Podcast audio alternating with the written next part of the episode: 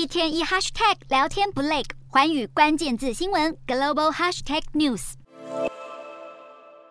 去年十二月二十六号，北韩有五架无人机闯入南韩领空，其中一架还飞入首都首尔上空。没想到这架无人机更直捣位于首尔龙山区的南韩总统府禁飞区，酿成重大的国防漏洞。南韩军方原本矢口否认，直到五号这一天才改口认了，确实有这件事。南韩军方表示，北韩一架无人机曾经进入南韩总统府周围的禁飞区北端。但强调总统办公室的安全并无异常。南韩军方当时紧急出动战机和攻击直升机因应，但未能击落任何一架越界，而且在南韩境内飞行数小时的北韩无人机，挨批空防不力。官员还无奈表示，这像是大炮打苍蝇。面对北韩一再挑衅、升高飞弹和核子威胁，南韩总统尹锡悦准备硬起来，警告如果北韩再有侵犯南韩领土和挑衅主权的事件发生，将要终止南韩前总统文在寅与北韩领导人金正恩。在二零一八年所签署，目的是要缓和南北韩紧张情势的九一九军事协议。